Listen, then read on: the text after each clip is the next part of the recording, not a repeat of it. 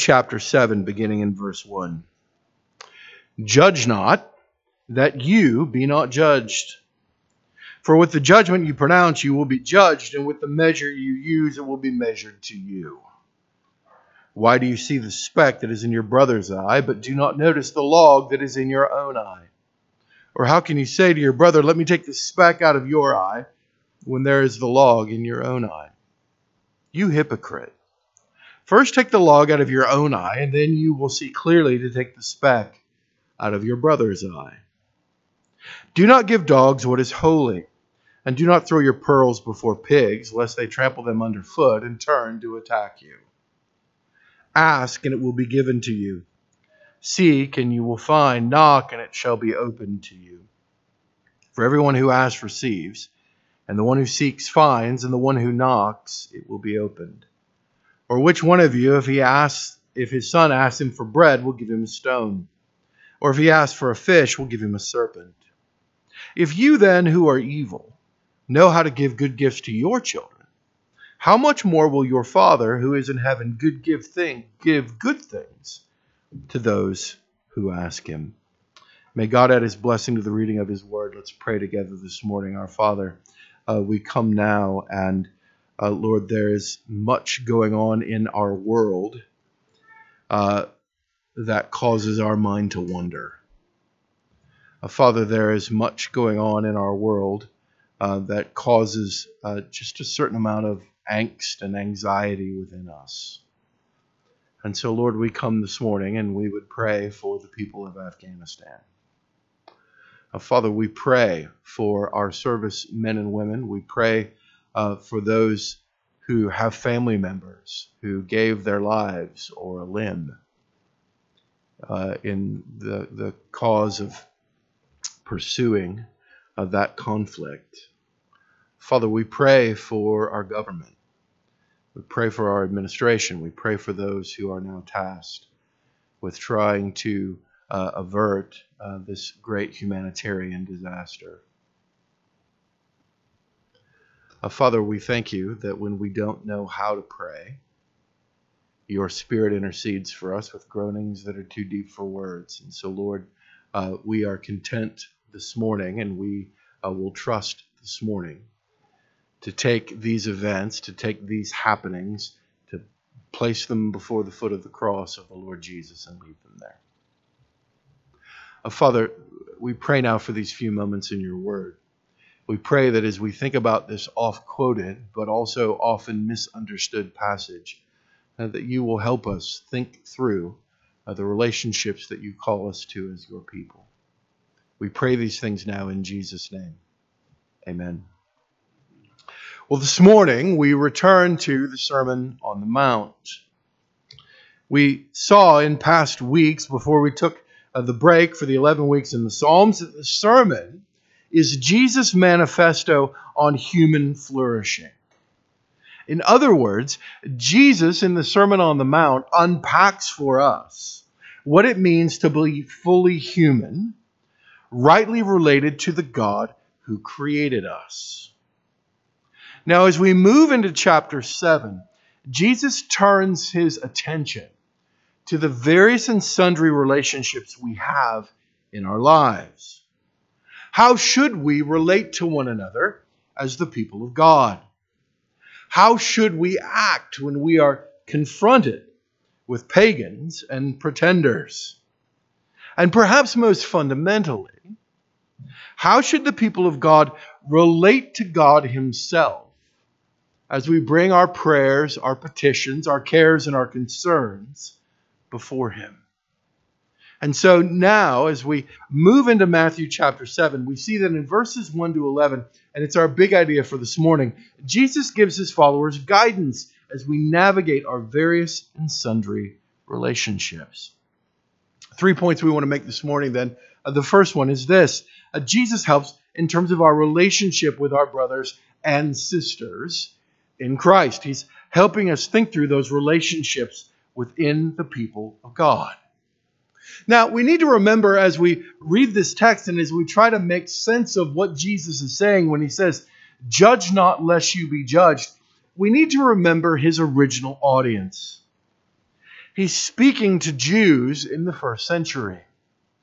And first century Judaism was very much a case, particularly uh, not just financially, but also spiritually, of the haves and the have nots. There was a spiritual hierarchy that was very much a part and parcel of the religious culture of Jesus' day. And the scribes and the Pharisees were at the very top of that hierarchy. Uh, they were, if you would like to think of it this way, uh, they were the one percenters. But was that God's plan for his people? Was it God's plan that there's this small, uh, sort of elite group of folks who are viewed uh, not just by themselves, but by others as being the spiritual elite? And was it God's plan that those spiritual elite should be the ones who should walk around letting everyone else know whether or not their thoughts, their actions, their lives were up to snuff? Are they the ones who should be the standard keepers? It's interesting, isn't it, that Jesus is speaking in a context in which the scribes and the Pharisees are very much the keeper of the standard of what is seen as being spiritually right and proper. And yet, earlier in the Sermon on the Mount in Matthew chapter 5 verse 20, Jesus tells his followers that they must have a righteousness that exceeds the righteousness of the scribes and the Pharisees, for without it they will never see the kingdom of God.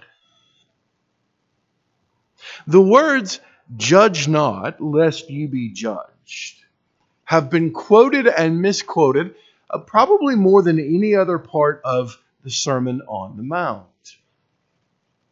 Now, to be clear, Jesus is not saying that others' opinions and actions are never to be commented on, or that another person's words or actions are simply above reproach because it's genuinely and authentically who they are, and after all, who are you and I to judge them?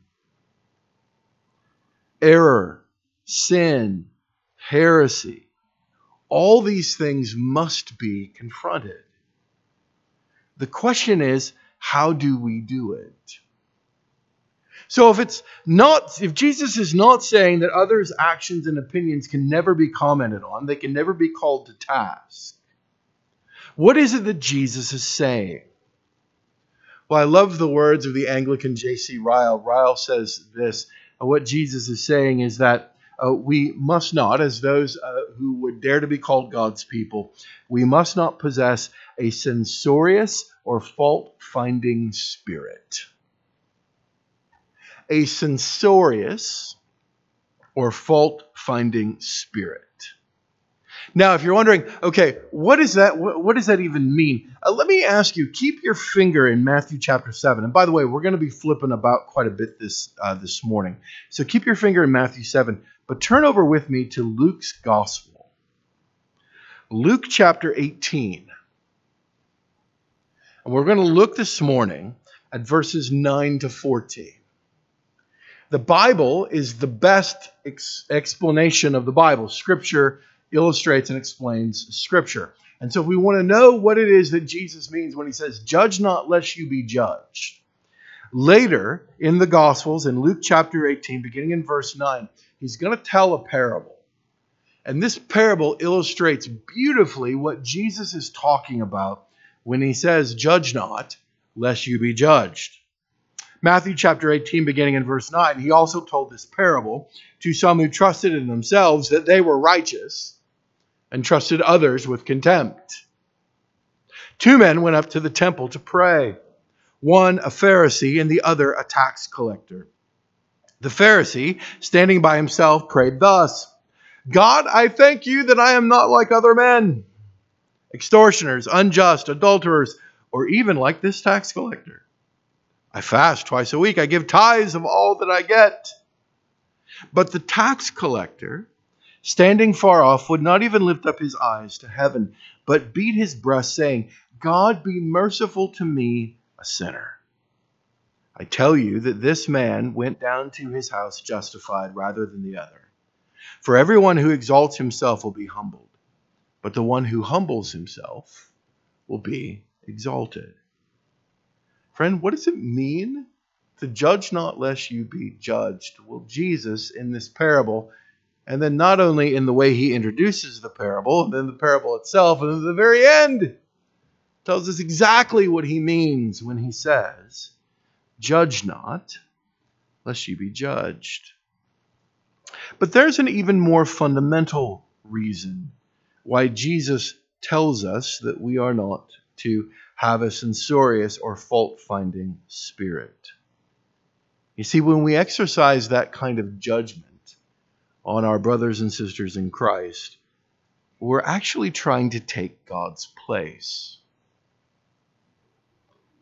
In Jeremiah chapter 17, verses 9 and 10, there's a, a wonderful, uh, the Lord is speaking to Jeremiah. And he tells him this Jeremiah, the heart is deceitful above all things and desperately sick. Now, this is a text that if you if you know anything about reformed theology, this is a text we often go to to talk about what we would call total depravity. That human beings are sinful we're not as sinful as we could always be, but every aspect of our nature has been uh, impacted and, and infected with sin. But let's pay attention to the last line in Jeremiah 17 9. Who can understand it? Thankfully, God gives us the answer. I, the Lord, search the heart and test the mind to give every man according to his ways, according to the fruit of his deeds. See, friends, the problem with putting ourselves in God's place and judging our brothers and sisters, it's, it's, it's twofold. One, we're taking God's place, and he generally tends to frown on that. The other reason it's a bad idea is we're trying to do something that God's word himself tells us we cannot do. The heart is deceitful above all things, it's desperately wicked. Who can know it? So when you try to judge the motivations, when you try to judge the thoughts, when you try to judge the internal workings of your brother and sister in Christ on the basis of what you see them doing, you're trying to do something that only God can do. I think we've all experienced this in our own lives. Uh, occasionally, as a husband, I know this, you'll find this stunning to you. Uh, occasionally, as a husband, I do things that are, well, stupid. And Amy will look at me and she will very lovingly say, and usually, well, I'm giving you the benefit of the doubt, maybe not so lovingly, but the drawl comes out and I get I get I get Bullitt County Big Amy and she wants to know why I did that. And honestly, and guys, you know where I'm going with this, right? I don't know. Like I have no earth you're right. When you say what I just did, that sounds really stupid. And I have no idea why I just did that. Well, friends, that's true for all of us. It's not just true for husbands. No, the Bible says that the heart is uh, deceitful and desperately wicked. We can't even know it. So when we go around and we try to judge the motivations and we try to judge the internal workings of our brothers and sisters in Christ, you're trying to take God's place. And you're trying to do something you simply cannot do. You can't know your own heart. What in the world makes you think you can know the heart of your brother or sister in Christ? So don't try to take God's place. And then in verses 3 and 4, he keeps going. Like that wasn't enough. He keeps going and he tells us hey, listen, don't be a hypocrite. So as we think about our relationships within the people of God, don't try to take God's place, and then don't be a hypocrite. See, not only are we fallible and not only are we finite, we can't know what's going on in people's hearts because I can't even know what's going on in my own heart, but we're also fallen. It's really easy, isn't it, to obsess over other people's faults, but then gloss over our own. And there's a word for that. Jesus says that word is hypocrisy. That if you focus on the speck in your brother or sister's eye and you neglect the log that is in your own, you are a hypocrite. Several years ago, um, a, a, philosophy professor who taught at my, uh, my undergrad alma mater uh, wrote a book, 200 pages, on hypocrisy, exploring, as he put it, all the different categories of hypocrisy. Uh, A.W. Pink, in his commentary on the Sermon on the Mount, lists at least nine different ways in which we are continually being hypocritical to one another. And I think uh, we can sort of condense all those things down to this Jesus is calling us not to perfection, He's calling us to consistency. He's calling us not to perfection, but rather He's calling us to consistency. Or we could think of it this way Jesus is calling us as His people to consistently be self critical. So if uh, the first admonition is don't be so critical, judge not, lest you be judged.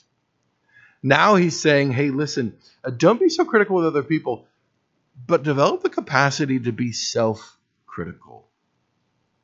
Develop the capacity to, through the Word of God and the leadings and the nudgings and sometimes the elbow over the head of the Holy Spirit, to consistently pay attention to your own faults.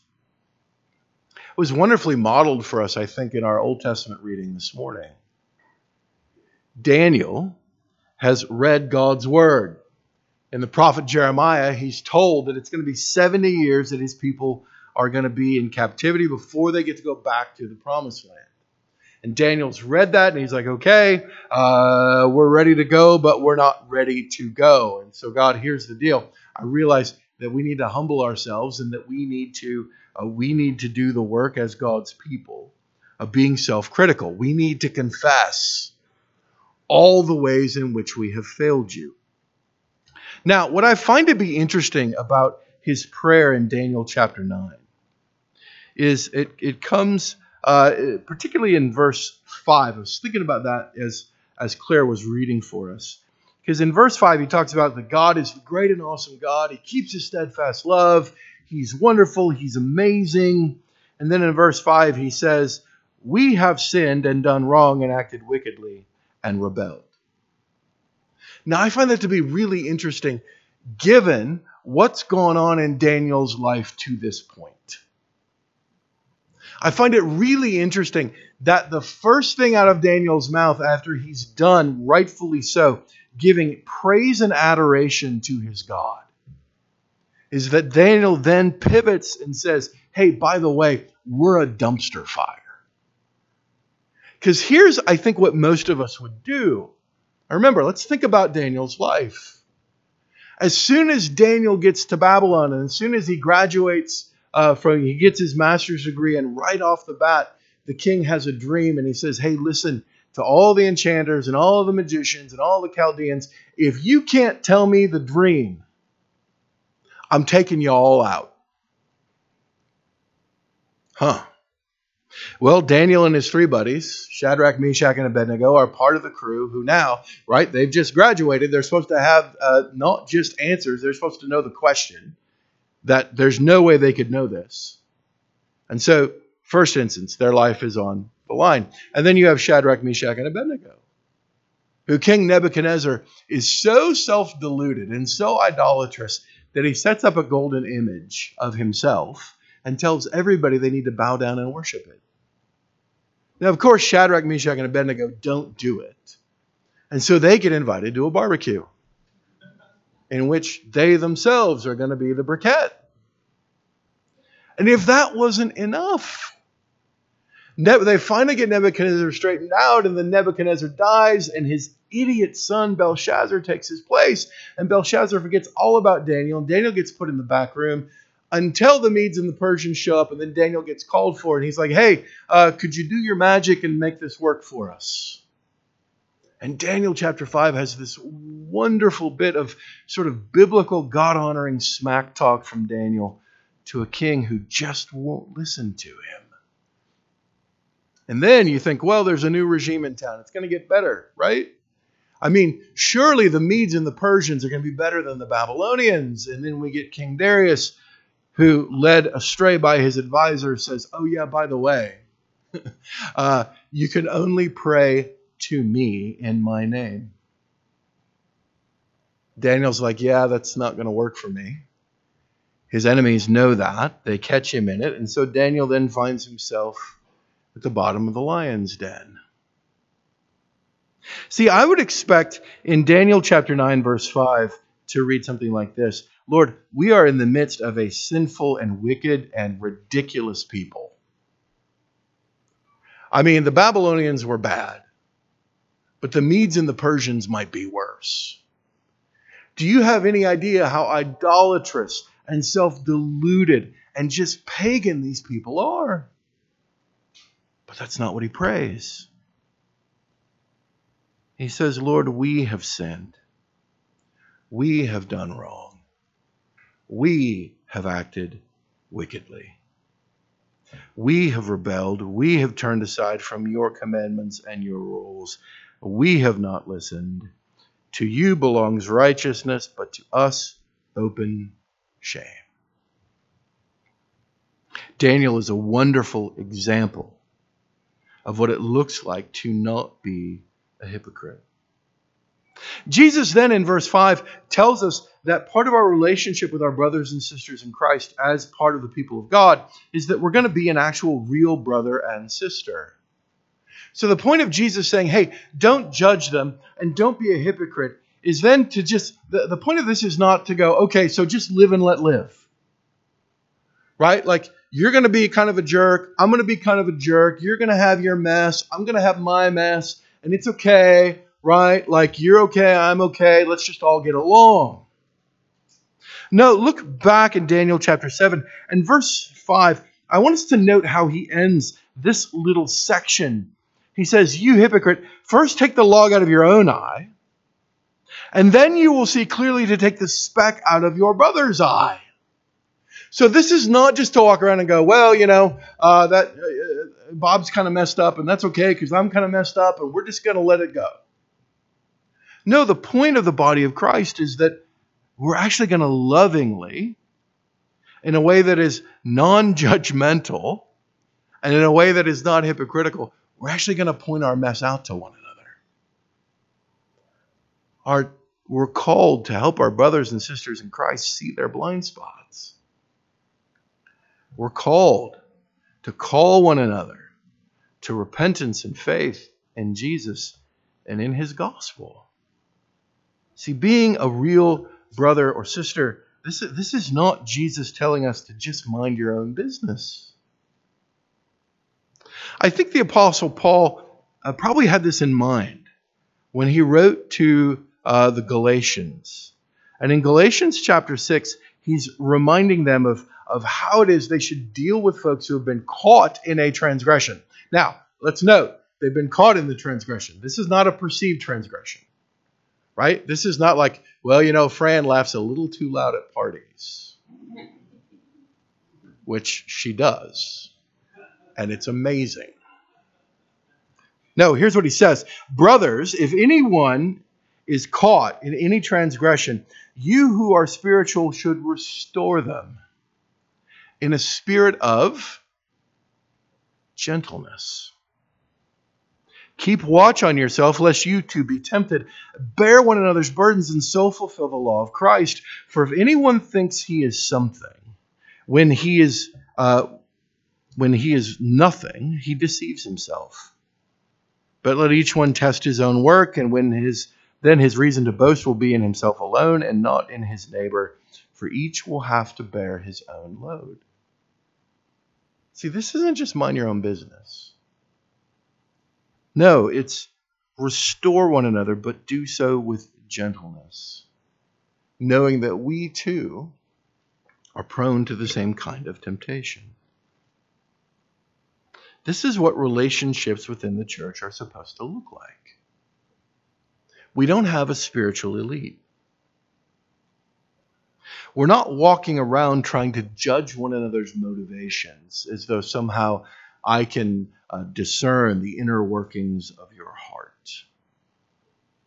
We're consistently walking with Christ in repentance because we know we're not perfect.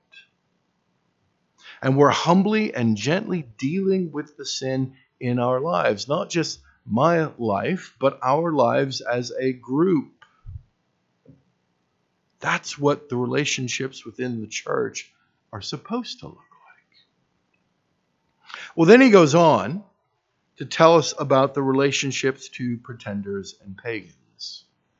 Now, we need to remember as we read, um, as, as we come to the next section in this, as we read verse 6, that Jesus is a Jewish male living in the first century. So when he speaks of dogs, he doesn't mean the beloved household companion that many of us have. Uh, Lucy the dog at our house had a big cyst removed off her stomach, and so Amy and I celebrated the first night of having no children in our house as she slept on the couch with the dog. Would have never happened in a Jewish household. Uh, Pastor Simon from Kenya uh, tells people, they're like, What's the most stunning thing about America? He'll say there's three things.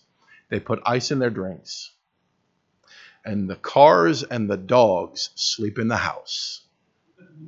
Friends, the rest of the world just does not view dogs like we do. Jesus views dogs as a roaming menace. Jesus views dogs as sort of a, a public pestilence. They roam about in packs. They're mean. They're angry. If you drop something, they're going to be right there to grab it. Uh, they're, they're not uh, Lassie. They're not Rin Tin Tin. They're a menace. Pigs are unclean. Pigs are one of the creatures that God says very clearly in the Old Testament that his people are not to consume. And so Jesus is saying, hey, listen, Uh, when it comes to dogs and when it comes to pigs, that which is holy, do not throw it to them. Don't give it to them. That which is holy, that which is valuable, do not offer it to them. Why? Because they will trample it underfoot and they will turn to attack you. Now, it's interesting, isn't it? Because uh, so much, uh, so much of the commentators on this text, like we, we try to figure out, okay, so uh, how doggish do I have to be to really be a dog? Right? Like, what kind of behavior? Like, what's the standard for saying, oh, that person's acting like a dog, they're acting like a pig, therefore I shouldn't throw anything holy or I shouldn't do, I, I, I shouldn't give them uh, anything of value. Well, I love what J.C. Ryle does with that question. Ryle takes it and he turns it. And he says, you know, I think the better question is for us to pause and go, what are the ways in which I'm acting like that person? What are the ways in which a brother or sister in Christ, are the ways in which a minister of the gospel or uh, a leadership within my church, they've tried to come to me and they've tried to offer me that which is holy and valuable, and I've responded like a dog or a pig. Because we could spend days trying to figure out a chart and say, well, this much dog behavior is okay, and then after that you get nothing, or this much pig behavior is all right, but then after that you get nothing. And Ryle says, no, instead of doing it that way, how about if we ask ourselves, uh, what's the dog like or pig like behavior in my own life? So Jesus says, don't judge. And then he says, no, uh, you need to judge. Uh, don't be critical. You need to be a little self critical. Uh, but there are times in which we do need to be maybe a little critical. we do need to be able to discern whether or not we are sharing that which is holy and that which is valuable with those who do not value it. Well, finally, then, Jesus turns to our relationship with our Heavenly Father. And he finds, he locates that relationship within the context of prayer. Ask, and it shall be given to you. Seek, and you will find. Knock, and it will be opened to you. And I love the fact, I love how Jesus just sort of presupposes not just the effort that God calls his people to on our part, but he also understands the sovereignty of God. And as we've been going through Don Carson's book on prayer in Sunday school, Carson points out that one of the questions we often struggle with is hey, if God is sovereign, then why do I even bother to pray? Or if my prayer is so powerful, why would I trust that God could actually get anything done? And Carson points helpfully and says, hey, look, my responsibility and the power of prayer and God's sovereignty and the, uh, the all encompassing power, the sovereign power of God, those things are not contradictory, they are a mystery. Lean into the mystery. And so we ask we seek, we knock. And as we do so, we do uh, confident of the character and the love and the care of our Heavenly Father. I love the question that he asks in verse 11 How much more? We've already established this morning that at times I'm a rotten husband. Uh, so it would only serve to follow that I'm probably not necessarily dad of the year. And yet, it is true. If Nathaniel asked for fish, uh, I wouldn't, you know, go to the backyard and dig up a garden snake. Um, if Gabrielle needed bread, we, I wouldn't give her a rock. And Jesus says, If you who are evil know how to give good gifts to your children, how much more then your heavenly Father will give good things to those who ask him. This morning, as we come to the table, we are reminded of exactly how good the gifts our Father gives really are. Paul in Romans chapter 8 says this He says, He who did not spare his own son, but gave him up for us all how will he not also with him graciously give us all things? Friends, the table calls us to look not just at the sacrifice of the Lord Jesus, it does call us to do that. But the table also calls us to look at the goodness and the graciousness of God the Father, who lovingly and willingly sent his Son. He didn't spare him but he gave him up for us. And so Paul says, listen, if God's willing to give in that way, if he's willing to give his own son for sinners, how will he not also with Christ graciously give us all things? The table demonstrates and proclaims God's giving of good gifts to his people. And so we ask, we seek, we knock. And we are the people of God, not because we think somehow God has to be tricked, or that God has to be negotiated with, or that we could somehow strong arm God. No, we understand we have a, a loving Heavenly Father.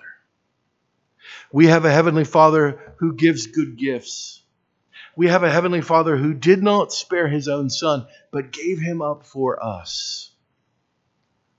And so we ask, we seek, we knock, because our Father who loves us has told us to do so.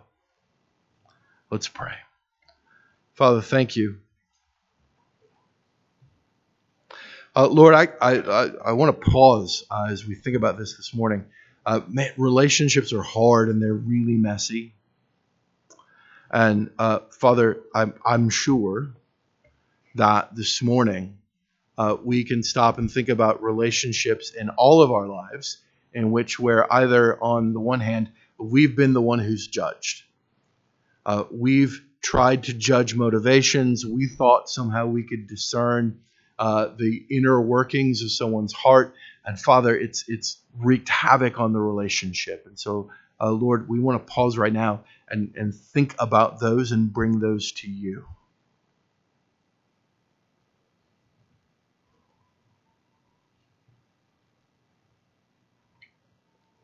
Father, likewise, we felt the sting and the hurt and uh, at times the rage of the uh, what we would view as the audacity of someone thinking they can discern our motivations and that they are somehow privy to the workings of our own hearts in ways in which we are not. And Father, that too uh, is that we've been sinned against, and, and we, we need Jesus in the gospel for that as well. And so, Lord, we want to pause and think about those things.